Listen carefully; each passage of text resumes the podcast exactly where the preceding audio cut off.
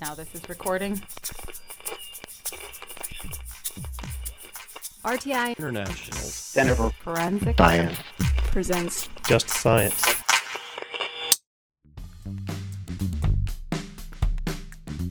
Welcome to Just Science, a podcast for justice professionals and anyone interested in learning more about forensic science, innovative technology, current research, and actionable strategies to improve the criminal justice system.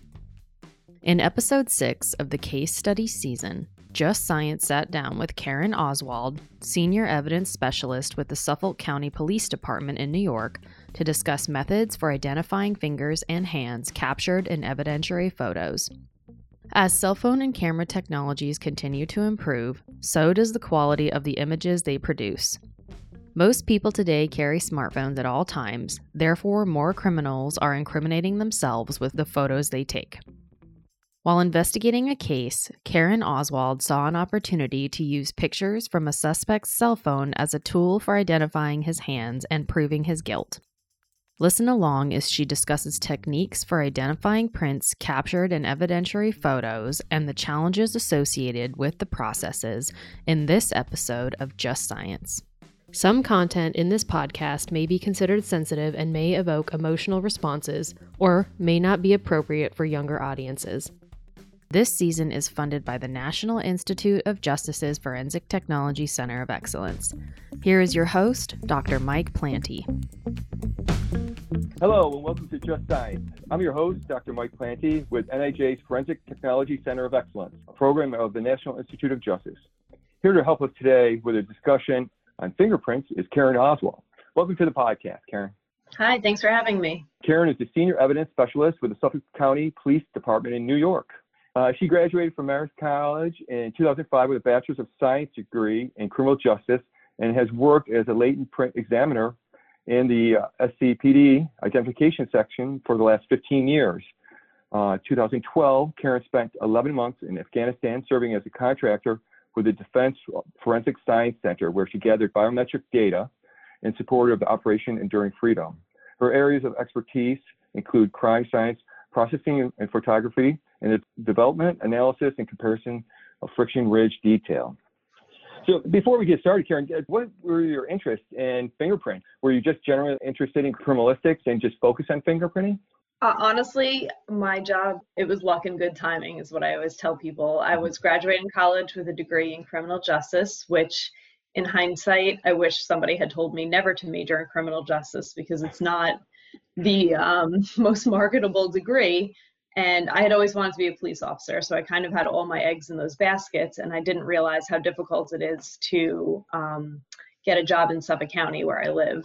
So I was unsuccessful in scoring high enough on the police tests that I had taken. And when I graduated college, I just ended up taking a bunch of random civil service tests and scoring well enough on them that I just picked which one was most interesting. And this is the one that I thought was most interesting. So it was luck and good timing, and then um, a lot of on the job training and just pushing yourself from there. And yeah, you spent most of your career um, with Suffolk County, right? Yeah, my whole career pretty much. So our topic today is really an interesting one. It's identifying fingerprints from photographs.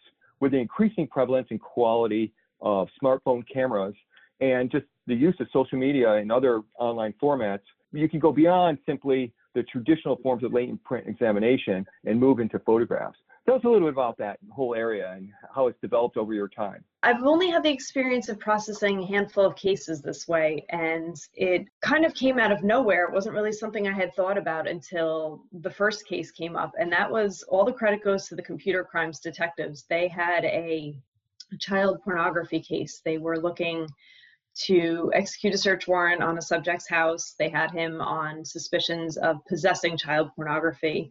And when they seized his computer and his cell phone, they did a forensic dump of the information on his um, electronics, and they saw that there were a series of file names, like the sequential file names that, that your photos are automatically called on your cell phone, that were missing. And it looked like out of that series of photographs, some had been removed. So then they started looking specifically for these file names within his computer. And buried deep in some folders, they found the file names, and they were images of a man's um, hand and private parts with a little girl. And what made them look more into these images, there were thousands of images of child pornography on his computer, but it was these particular images that looked like they had been taken instead of downloaded. So they focused mm-hmm. more on these images and they, you know, when you're a, a detective, I'm not a detective, but I assume that when you are trained in a specific area of expertise, your training is, you know, to see the crimes against a minor. You're looking at these photographs, seeing the sex act, you're seeing the child, you're seeing a man. I wouldn't expect them to see friction ridge detail on the subject's hands. And it blew me away that they um, had the wherewithal to see these images and say, hey, look, you can actually see detail on this guy's hands. Why don't we go talk to the identification section and see if they can do something with it? So I was so excited when they came up because it was different. And I like getting involved with things that are different and anything that could advance what we do for other detective commands. So really, that was my first experience with it. And from there, there were a couple other cases, but then I got talking to my friends in other jurisdictions and started giving some presentations. And this is actually something that's being done fairly frequently throughout the country. I have a couple case studies that aren't my own, and they're even more cool than the ones that I've done it's really novel. So it's just, you know, you think fingerprinting's been around for 100 years, right? And and all of a sudden, because of this emerging technology, and, and it must have to do with some of the quality of the, you know, the iPhone cameras and just the camera technology and digital evidence in general, where you're able to even detect a friction ridge through a photograph. Uh, it's, it's almost like an arms game. And I guess the other key here is that you're you're getting a friction ridge pattern from a hand that is involved with a crime. You can see it. I remember one case I had back in a day. I worked as an uh, intern with the Secret Service Division, Forensic Service Division, and they were always excited when they got someone's fingerprint in the ink making counterfeit bills. and so it was just the you have your fingerprint on the ink on the bill that's being manufactured, and it's like tying all the pieces together. And this is an opportunity here where you have this child exploitation, where you have the digital evidence, and you have the crime scene right there in action, if you will. So tell us some of the challenges with that case, that first case you mentioned, in terms of getting a usable print from that, because it's just not you know taking someone's prints and then comparing them to known uh, images. Sometimes the hands are a little bit different. Uh, you have to look for some usable images, right? Yeah, so the detectives had submitted me a disc that had seven images where you could see the, the subject's hand as well as the little girl and his um, genitals in it. And out of those seven, I went through each one and looked at the ridge detail that was present on his hands to determine whether it was sufficient enough that I could make a comparison with it. And five of them were not useful. But there were two where there were several pieces of his hand that the friction ridge detail was clear enough that it could be analyzed, the minutia could be marked. Looking at the picture, I know that it was a certain finger on a certain hand. I knew that it was a palm, so I wasn't guessing at like where did this latent print come from. I knew that it was the left index finger of whoever this man was. Um, so there's actually more context clues often in a photograph, which is nice. There's not as much guesswork as far as location um, and orientation, anatomical location. But out of those two photographs, there were identifiable features in both of them. Um, and they both had the man, they had his um, body in it, and they had the little girl in the photograph too. So you're right, you're taking this identifiable evidence, and you can see not only this identifiable evidence, but the crime right in front of you. Exactly. I mean, really interesting, I think, application of that technique um, with, with these cases. I mean, they're terrible cases, and uh, you know, given the emergence of the, the internet and all of these devices, it's it's something that we'll probably have to deal with in, in the future. And so having this ability to identify latent print, I think it becomes really uh, important. Now, I guess this didn't happen in your case, but this is also not only identifying suspects, potentially also victims, right?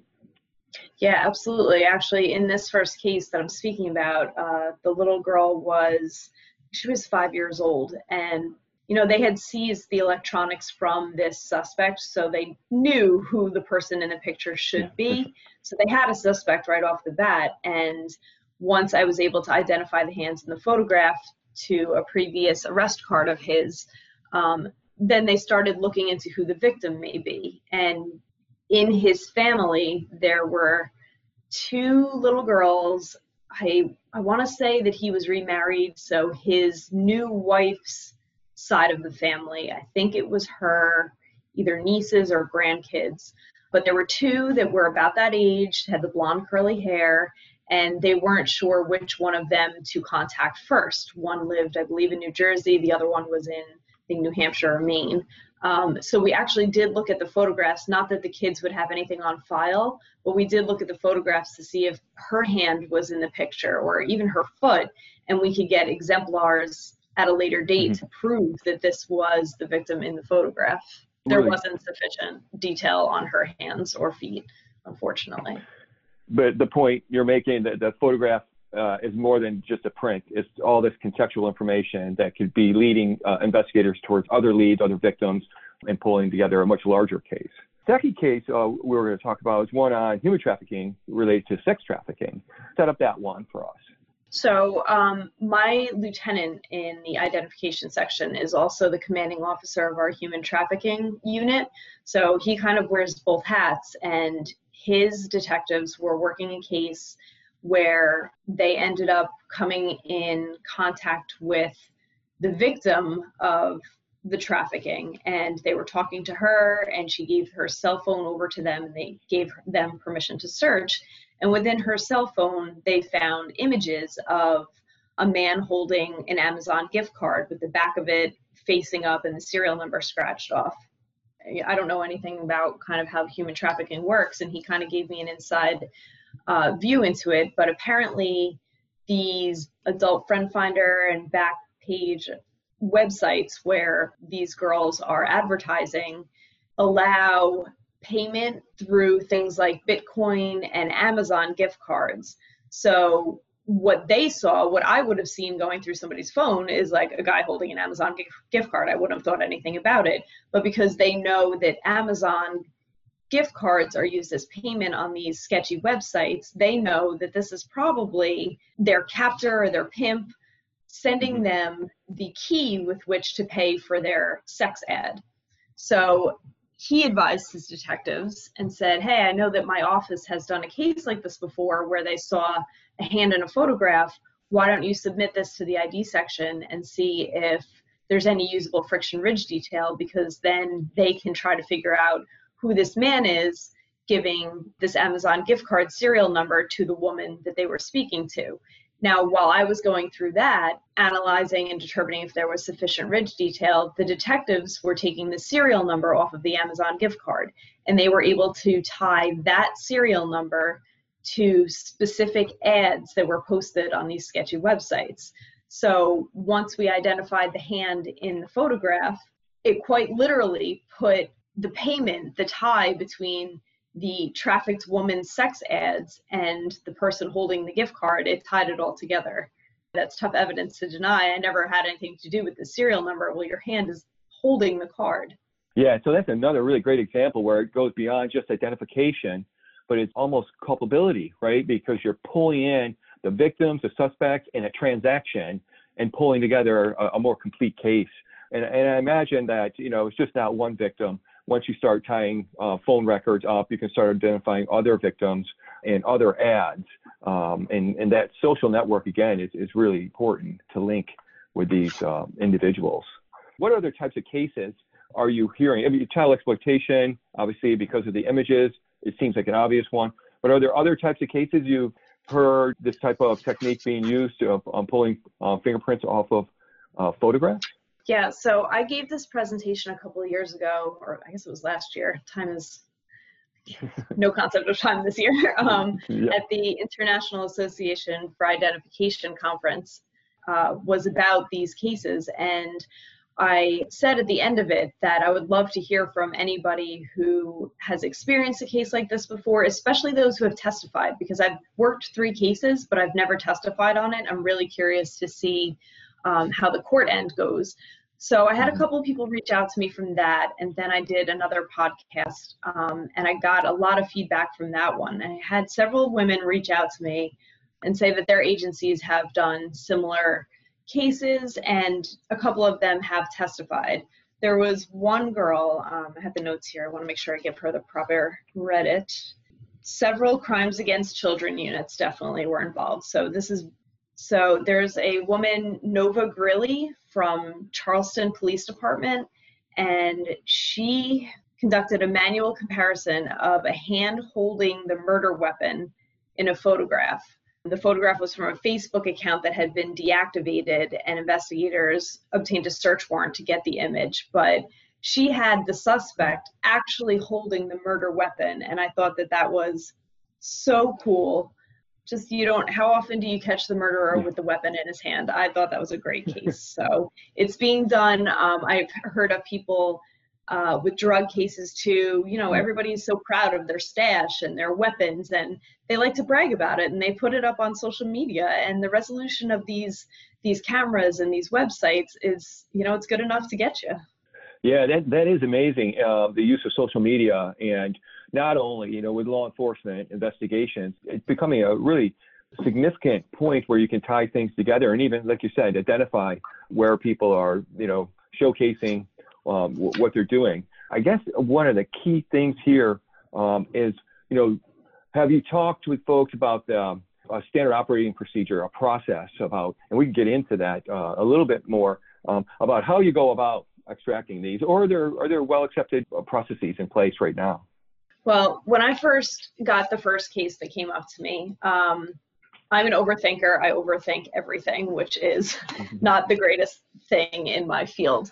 So I wasn't exactly sure how to proceed. I did some research to see if there were any other jurisdictions who had already done this, and there was a jurisdiction down in Florida, and I spoke with the investigators who had done a case like this before, and they reassured me that it's really not all that different from what we do every day with latent prints. I mean, it's still friction ridge detail that's in front of you in a photograph. When I get a piece of evidence, I dust it or use the chemicals, I develop a latent print, I take a photograph. Then I have that ridge detail in a photograph, and I should operate pretty much exactly the same way. Um, there's definitely differences that you have to consider. Like I said, there's context clues with a hand in a photograph which makes it a little bit easier in some aspects. There's also different distortions to consider. So when an object is handled, the condition of your hand, how good your friction ridge skin is, whether you're sweating, how tightly you grip something. There's a lot of um, different factors that can determine how clear your fingerprint that you leave behind is. When you're looking at just your raw hand, there's nothing pushing on it. There's nothing, um, it doesn't matter if you're sweating or not sweating, I can still see your friction ridge details. So it's nice to eliminate those distortions, the pressure, stuff like that. However, there's other distortions that you have to consider, and one of them is focal point and lighting. So, especially in the case of the, the first child pornography case that I worked, the main image that I used was the man's hand holding the little girl's hand in his hand, and he had placed his penis in her hand.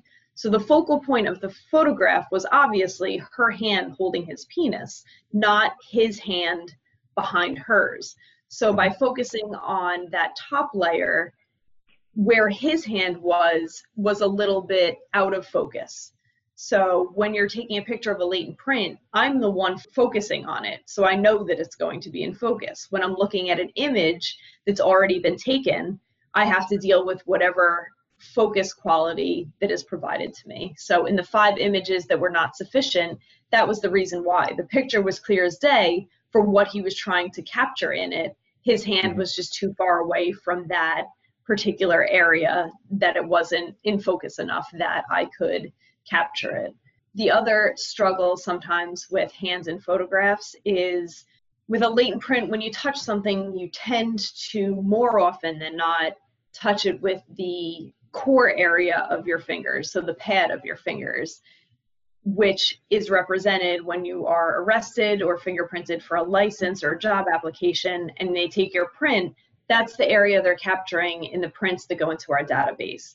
When you're taking a photograph, frequently they're holding an object and turning their hand in a way that you're seeing the side of their hands or the side of their palm And those are areas that may not be captured in arrest records, database records. So if you're running the question print through a database, it may not hit only because that area is not recorded on inked cards. Which might end up with like a partial, uh, but in your case, uh, for the first one, you had a suspect. So then you could create some comparables related to that and do more direct comparisons. Right. So with the first case, I think I had four total areas of friction ridge detail that could be compared. But the only area he had one arrest, it was a DWI from I think 1988. So I pulled his card from the 80s and the side of his thumb I was able to identify to that card. But all the other pieces were a palm and the sides of his fingers and the second joint of his fingers, and that wasn't recorded anywhere on the card. So I identified that thumb, that was enough for investigators to arrest him. And when he was brought in and under arrest for the child pornography charges, I took major case prints of him. So I made sure that I got his palms, I made sure that I got his joints, I made sure I got the side of his fingers, and then I was able to complete the rest of the comparisons and identify all of those fingers to him or all of those areas of friction ridge skin. The third case you have here deals with child exploitation again in, in the dark web.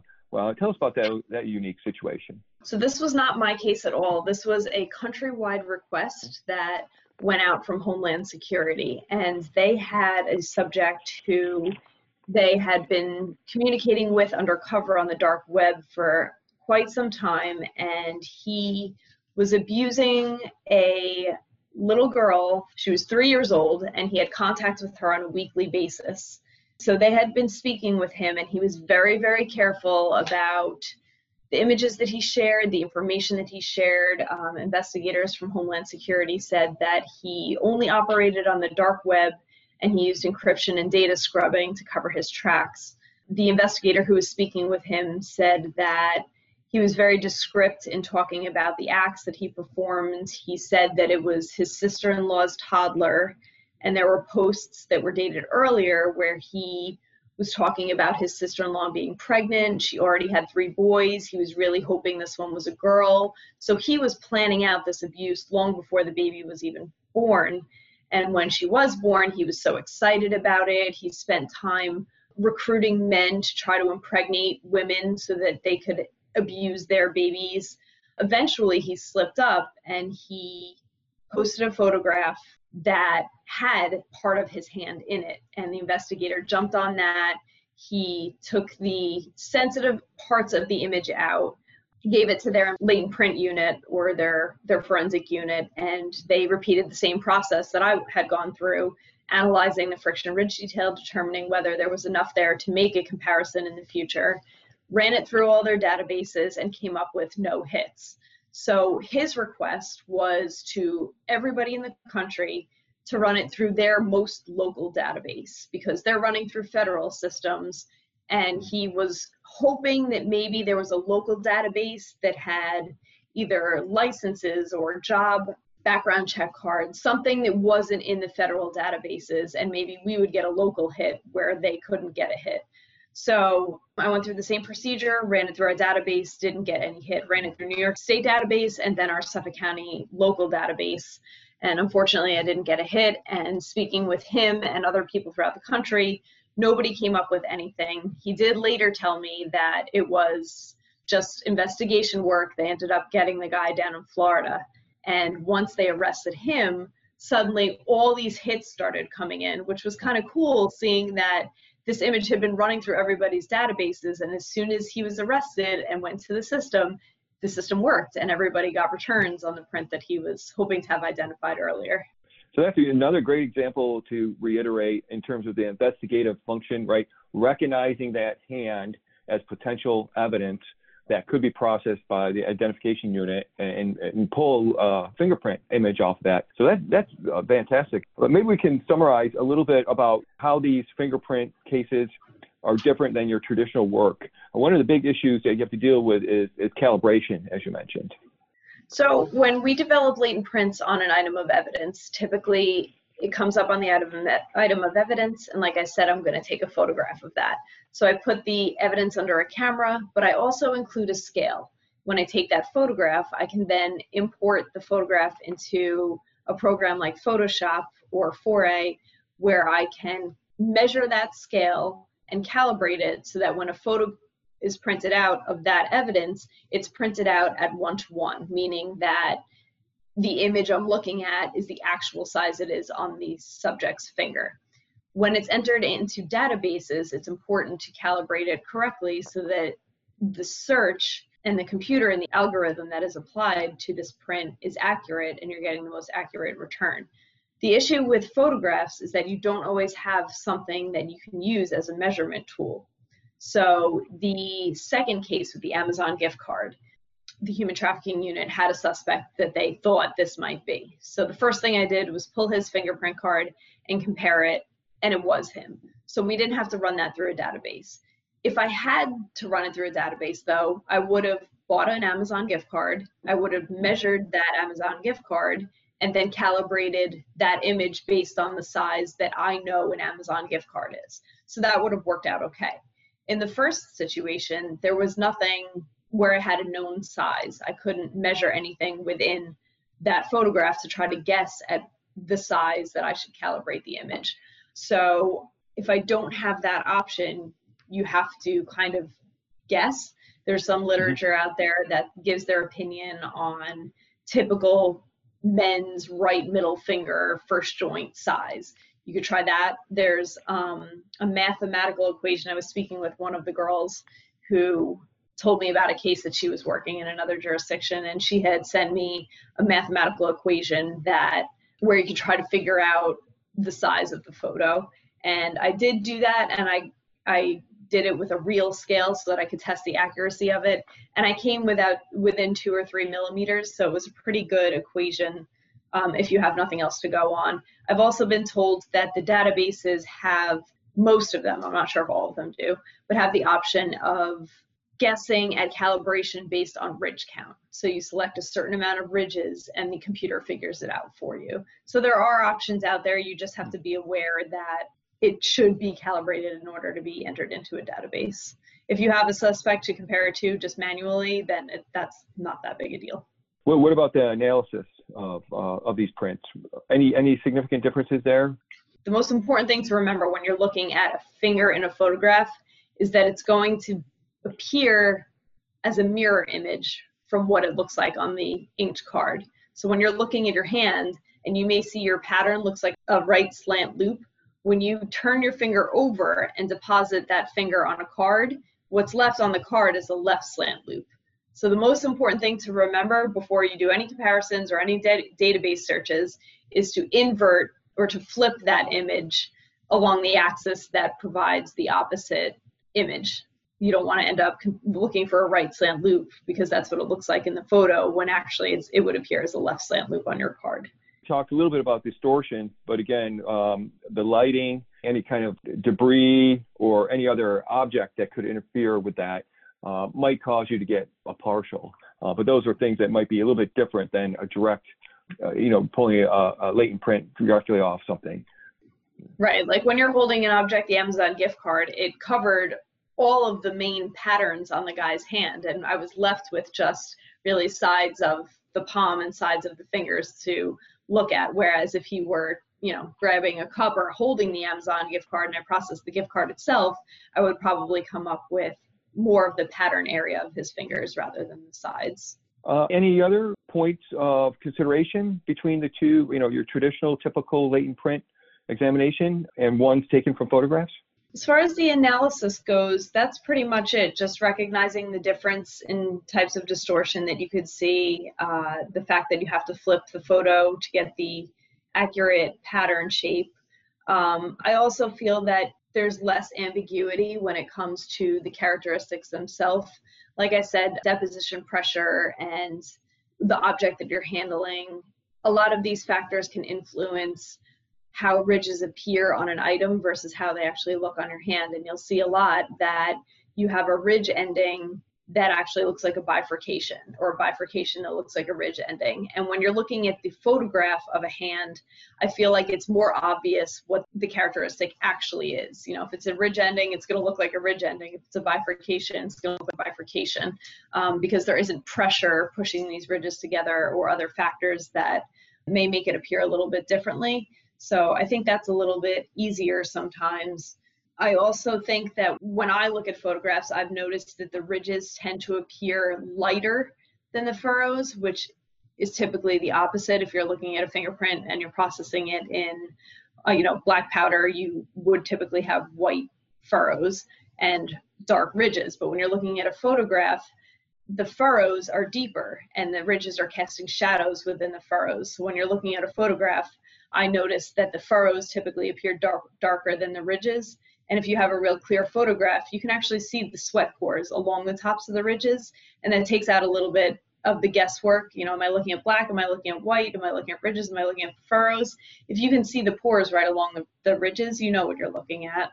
Oh, wow. So it's kind of flip the image and then kind of a reversal of what you would expect in terms of the ridge and the furrows. But so oh, those are great insights. It doesn't seem like, based on our conversation, that um, this is going away. And in fact, there seems to be a lot of opportunity given, again, the, the proliferation of cameras, uh, the use of cameras, social media platforms, where we can certainly think about, especially child exploitation, but things like uh, drug dealing, you know, identifying um, gang members, assault, going through and curating different social media posts, and of course, dumping a phone. What do you see are key areas for specifically in this? Would you like to see more attention uh, in terms of identifying fingerprints from photographs? Well, the whole reason that I started giving this presentation is just to get not even so much to speak with latent print examiners, but the investigators working these cases. Because, like I said before, if I'm an investigator with a certain expertise, I don't expect them to notice friction ridge detail in a photograph. I mean, I've been looking at these things for 15 years. I see ridge detail everywhere on everything in my life, but I don't expect somebody who's not a fingerprint expert to notice that. So I really wanted to talk about it even more so to investigators in other units just to kind of put the bug in their head. And I've received such great responses where people say, hey, I'm going to bring that back. I'm going to tell my unit about that. It makes their job a little bit easier if they have this one additional piece of evidence they can lean on on us to support them with. So I think just getting the word out to consider when you do have photographs or your social media accounts or whatever the case may be, a cell phone. I mean, there's nothing more powerful today than people's vanity. They love taking pictures of themselves. They love taking pictures with all their drugs, their guns, and especially with the child pornography. I mean, these those photos are the most precious thing to these people. So they're going to take them, they're going to keep them, and unfortunately, their hands are going to be all over it. You know, when I was uh, reviewing the material uh, you sent, are there different techniques you can use, maybe lighting techniques, to modify the photograph to enhance the fingerprint? or does that maybe introduce other distortions? So similar to latent prints, when we develop a print on an item of evidence, we will bring it into a Photoshop to try to further process the image digitally. And you would do the same thing with the photographs in that actually contain the hand. I do find that I don't do as much digital processing with the fingers in photographs that I do with latent prints especially where there's a hot spot either caused by a flash or sunlight. Once you start to adjust the brightness and the contrast, you're really bringing out that hot spot. So I actually kind of like taking the image as is and just grayscaling it. I don't mess around too much with any sort of other modifications. You certainly have the option to, but I find that I do less digital processing on hands and photographs than I would do on a latent print. Any other final takeaways you'd like to share? The only other thing that I wanted to mention was that, and it took me a long time, and I still get caught up in this. I'm so used to saying latent prints. I mark my my prints as L001 on my reports. I'm so trained to, to say latent prints that when you get a hand in a photograph, they're not latent prints. You can see them. So I have to be very conscious of calling them either friction ridge detail or friction ridge skin or finger or palm. And I, I, did mess that up on my first case. My report says, you know, latent prints one through four, but it's easily explainable if you had to. But it's just something to keep in the back of your head when you're writing your reports or speaking in court um, to try to use different terminology to apply to the situation. Well, great. I'd like to thank our guest today, Karen Oswald, for sitting down with Just Science to discuss the topic of examining fingerprints from photographs. Really important work. Thanks, Karen. Thanks, Mike. If you enjoyed today's conversation, be sure to like and follow Just Science on your podcast platform of choice. For more information on today's topic and resources in the field of forensic science, visit forensiccoe.org. I'm Mike Planty, and this has been another episode of Just Science. In the next episode of Just Science, we sat down with John Vanderkolk and Marcus Montooth from the Indiana State Police to discuss erroneous identification with the Lana Canen case. Opinions or points of views expressed in this podcast represent a consensus of the authors and do not necessarily represent the official position or policies of its funding.